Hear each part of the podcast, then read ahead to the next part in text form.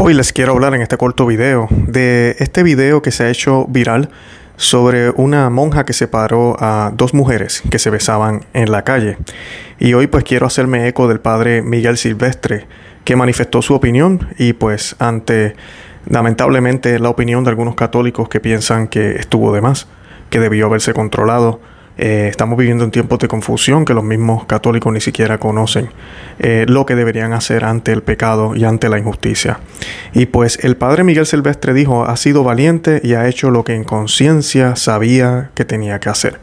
Ah, ante este video en redes sociales en que esta religiosa interrumpe a dos mujeres que se besaban en la calle mientras protagonizaban una sección de fotos.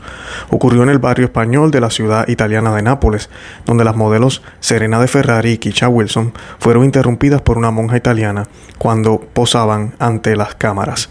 Al encontrarse con ambas mujeres, la monja se acercó a ellas y las separó Mientras preguntaba en italiano ¿qué hacéis? La religiosa mostró su desacuerdo, asegurando que eran dos chicas, y a continuación exclamó el diablo, y se santiguó antes de abandonar el lugar. Ante lo ocurrido y frente a las acusaciones a la, a la religiosa, protagonistas del video viral, el padre Miguel Detalló así prensa desde Roma las razones por las que la monja italiana actuó de manera correcta.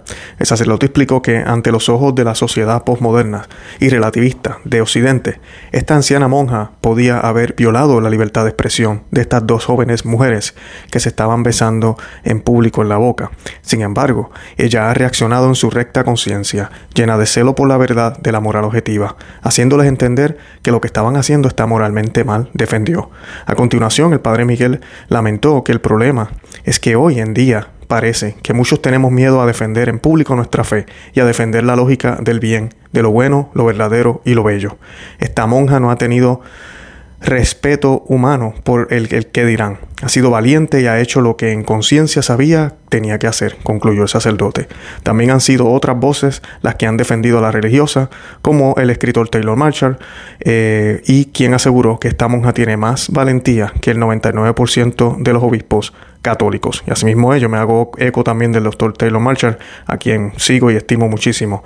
Ella es una verdadera esposa de Cristo, eso es lo que es ella, una esposa de Cristo que defiende al esposo.